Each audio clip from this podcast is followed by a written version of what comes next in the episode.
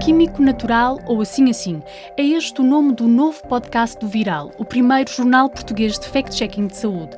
Ao longo de cinco episódios vamos falar sobre remédios naturais e desmontar vários mitos sobre este tipo de produtos. Serão os remédios naturais mais eficazes do que os medicamentos e é verdade que têm menos efeitos secundários ou que, se não fizerem bem, pelo menos mal também não fazem?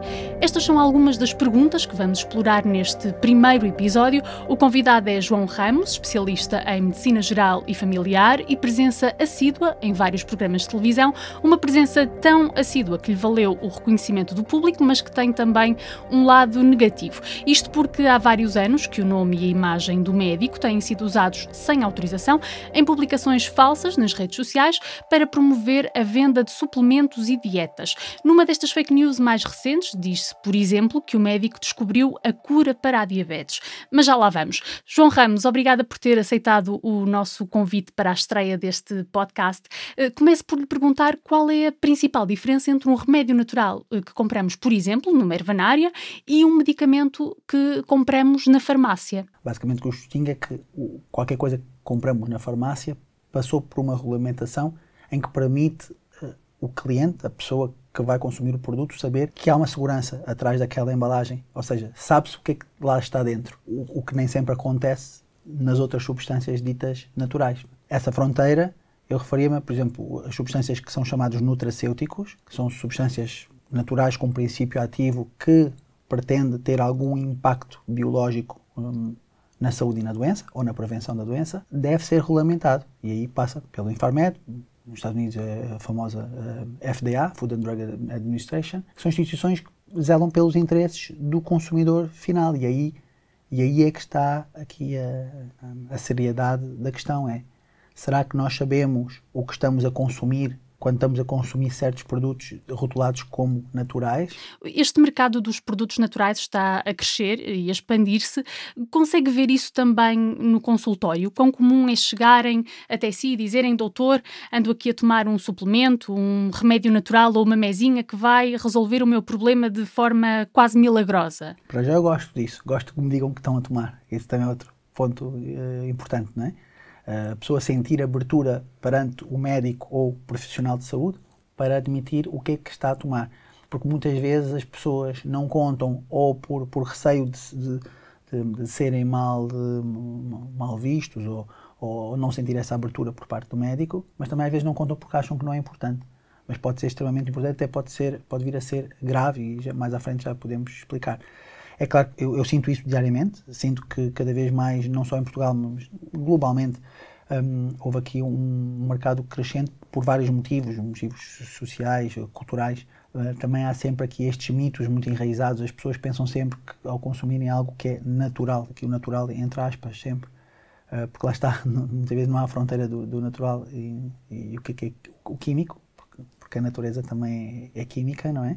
As pessoas pensam que estão a, a obter um produto que terá potencialmente menos efeitos secundários versus o tal medicamento que é prescrito pelo médico, o medicamento clássico, lá está o químico, uh, em que potencialmente terá mais efeitos secundários. Muitas vezes também o, o, o que acontece é que a medicina também evoluiu nesse sentido, em, em cada vez ser, ser mais aberta, porque eu, como costumo dizer, se eu tenho à minha frente uma paciente que, que está ansiosa e que me diz que bebe uma infusão De, de camomila ou de erva príncipe, e se ficar mais calmo, ok, onde é que está aqui a fronteira entre a medicina e a mesinha, ou a medicina natural, aquela passa, palavra passa a palavra, a, a medicina nasceu assim. Volto a dizer, há aqui o consumo e há aqui um, a abertura da medicina ao consumo regular destas substâncias. Agora, depois entramos aqui é no tema das doenças crónicas e da saúde cardiovascular. Há pessoas que se podem estar a prejudicar preferindo a medicação clássica à mesinha que ouviu, ou no Facebook, ou na vizinha. E não só. Há aqui um tema importante que temos que abordar, que é o impacto na farmacocinética e na farm- farmacodinâmica, que são características diferentes das substâncias, que podem ter interferência na medicação que a pessoa está, está a tomar de forma diferente, ou alterando o seu efeito, potenciando até os efeitos secundários de, desse medicamento, ou até anulando o efeito desse, desse fármaco. Por exemplo, a erva de São João, que é o hipericão, não deve ser consumido ao mesmo tempo que antidepressivos. A ginkgo biloba, que é utilizada mesmo por alguns médicos que eu conheço, que trabalham na área, por exemplo, das demências, da memória, A ginkgo biloba tem múltiplas utilizações, otorrinos que trabalham na área da vertigem, e eu sei disso pela minha experiência clínica diária. Essa ginkgo biloba pode vir a perturbar, por exemplo, alguém que esteja a fazer medicação para a hipertensão que tenha um, um diurético. Portanto, pode destabilizar a tensão arterial.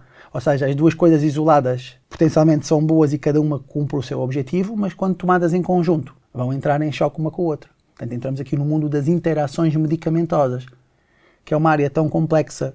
Só pensando nos nossos fármacos, nós no nosso dia a dia temos que ter atenção o que é que a pessoa está a tomar para, para prescrever novos ou alterar a medicação. Agora, se nós imaginarmos o que é que é isto versus as centenas ou milhares de, de, de produtos naturais que existem hoje. Portanto, as pessoas devem ser encorajadas a sempre partilharem, mesmo com o perigo de, do outro lado, encontrarmos algum médico uh, mais resistente, porque também há, há, há produtos naturais e naturais, uh, volto a dizer, porque há uns que já passaram pelo rastreio e, e pelo controle e vendem-se nas farmácias, mas acho que as pessoas devem ser encorajadas a partilhar sempre, mesmo que elas não achem importante uh, contarem tudo o que estão a tomar. Porque uhum. o nosso interesse é sempre o mesmo, é o bem-estar e o controle da doença e dos sintomas do, do paciente. E, e partilharem de preferência antes de começarem a tomar, não é? Claro. Uh, já tive meus amigos que foram parar numa urgência do Santa Maria com uma insuficiência hepática por terem comprado o tal o chazinho chinês para emagrecer. Estou a dar um exemplo. Uhum. Ou seja, porque ao pensar que é natural.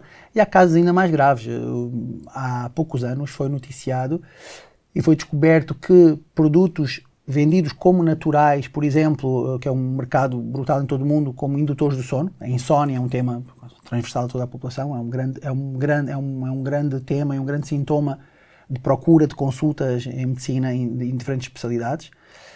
E esse produto que era vendido como natural para o sono, foi-se estudar o tal produto e ele continha benzodiazepinas, ou seja, incluía a tal molécula que muitas vezes causa habituação, pode afetar a memória. Era vendido como natural, e quando se foi estudado natural, ou seja, não passou pelo crivo das instituições que regulam a medicação, e quando fomos pegar no comprimidinho e fomos analisar no laboratório, continha benzodiazepinas, e por isso é que também funcionava, se calhar, mais e tinha sucesso dentro da população. Muitas vezes pensa-se que um produto natural, mesmo que não seja eficaz, pelo menos mal não vai fazer. Uma ideia que, que disse que para si não faz sentido. Além das possíveis interações com medicamentos, que outros perigos existem na toma destes remédios naturais sem orientação médica? Um já abordámos aqui, que é atrás de uma substância natural pode estar um, um igual perigo da pessoa fazer uma, uma falência orgânica, numa insuficiência hepática, numa insuficiência renal. Por exemplo, quando nós pensamos na molécula que é das mais básicas e mais utilizadas em todo o mundo, podemos dar o exemplo do paracetamol, não utilizando uh, uh, os nomes de, das marcas, ou um ibuprofeno, nós sabemos quais são as doses tóxicas. E não só sabemos as doses máximas e tóxicas, como nós temos a capacidade de as adaptar à idade. Por exemplo, nas idades pediátricas, o paracetamol é, é, é prescrito em relação ao peso. Sempre em relação ao peso. Quando temos um idoso com insuficiência renal, nós temos fórmulas para adaptar o medicamento àquela pessoa, dependendo da sua função renal. Portanto, e mesmo assim, nós muitas vezes corremos o risco, e pode acontecer, nós conduzirmos de forma involuntária, obviamente, a uma insuficiência hepática. Agora, quando temos uma substância natural, nós temos o mesmo risco, mas não está relacionado com peso, não está relacionado com dose. Uma, uma pequena dose pode contribuir para uma insuficiência hepática no adulto. E eu volto a dizer, já, já tive casos um, um, pessoais de amigos que foram vítimas de irem at atrás da tal substância natural e do tal argumento que, que disseste agora do ser inócuo porque é natural, e foram para o Santa Maria com uma insuficiência hepática. Agora lá está, o produto era lá está, cem por cento natural, tinha alguma outra substância que nós não sabemos, porque aí é que caímos neste erro. Quando nós temos uma bula e temos lá os efeitos secundários, e está lá um para mil ou um para um milhão, por exemplo, pegando, nós sabemos que, por exemplo, o ibuprofeno, mais uma vez volto a dizer, é das moléculas de controle sintomático mais frequentes em todo o mundo, mesmo em idades pediátricas, e se nós formos lá ver na bula, por exemplo, podemos ter uma hemorragia digestiva alta, e, mas a pessoa vai lá e lá está, ou seja, pode ser um efeito secundário que seja uma agulha no palheiro, é um para não sei quantos milhões, mas nós sabemos o que podemos contar.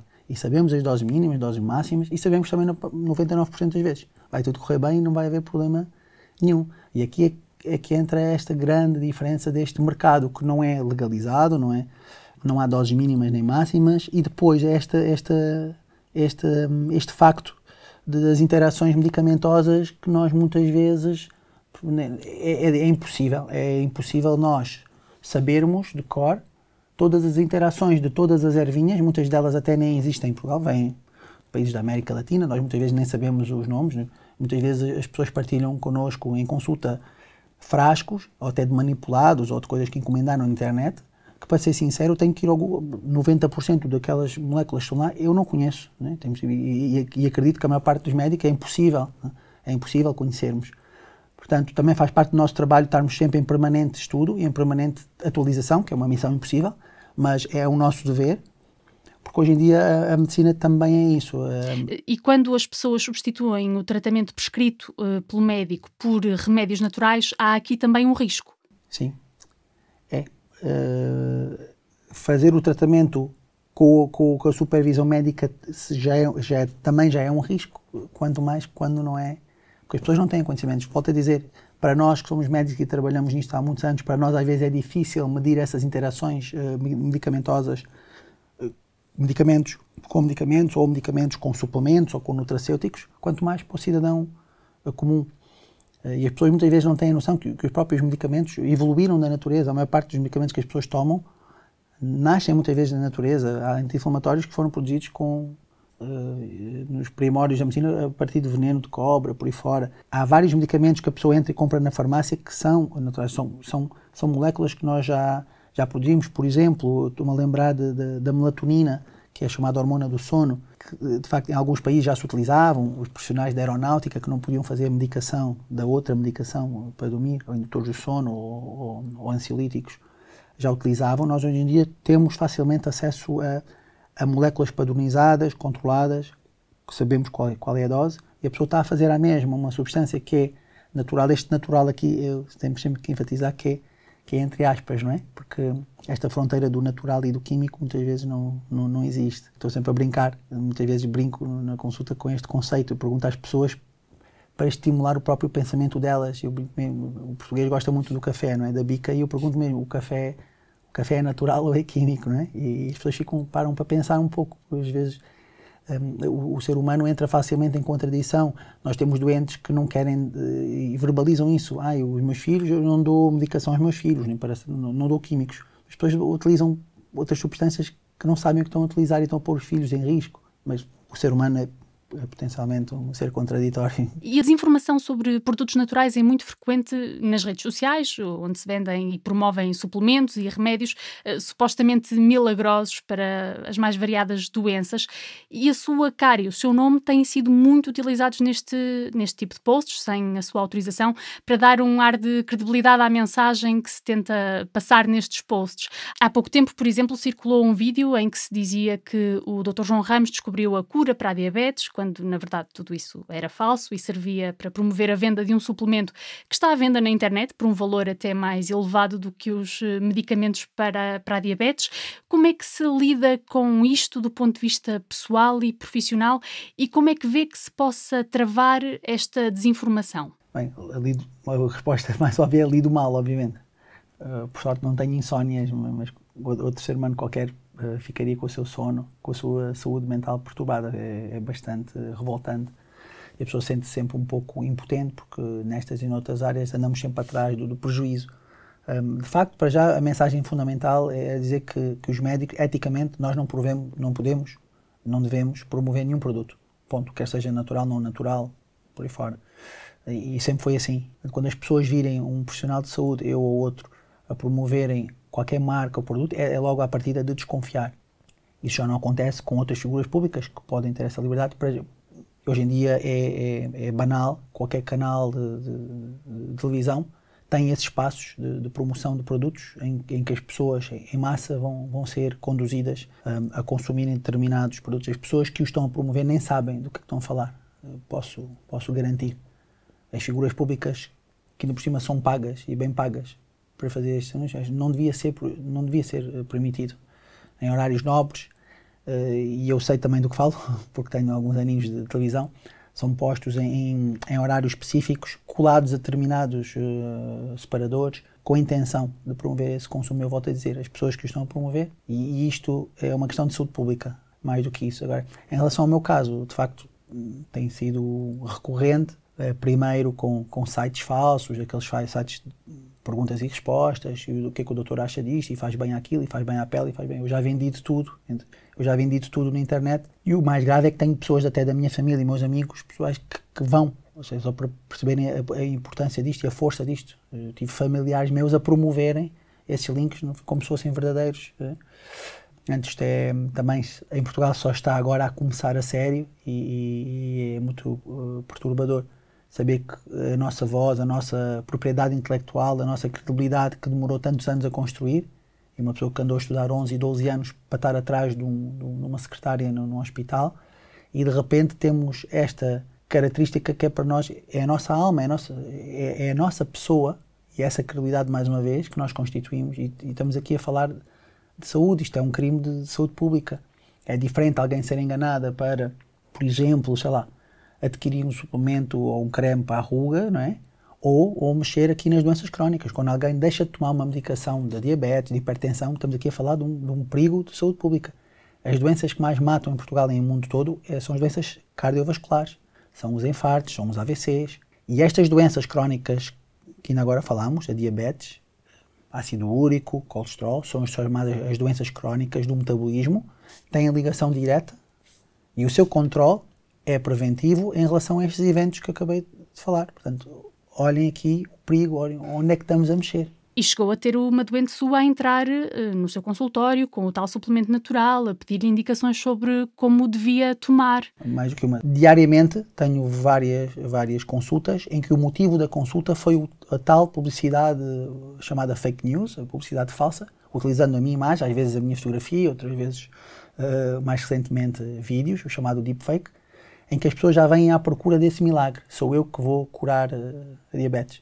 É claro que as pessoas, elas próprias ficam muito perturbadas, porque lá está, sentem-se defraudadas, burladas.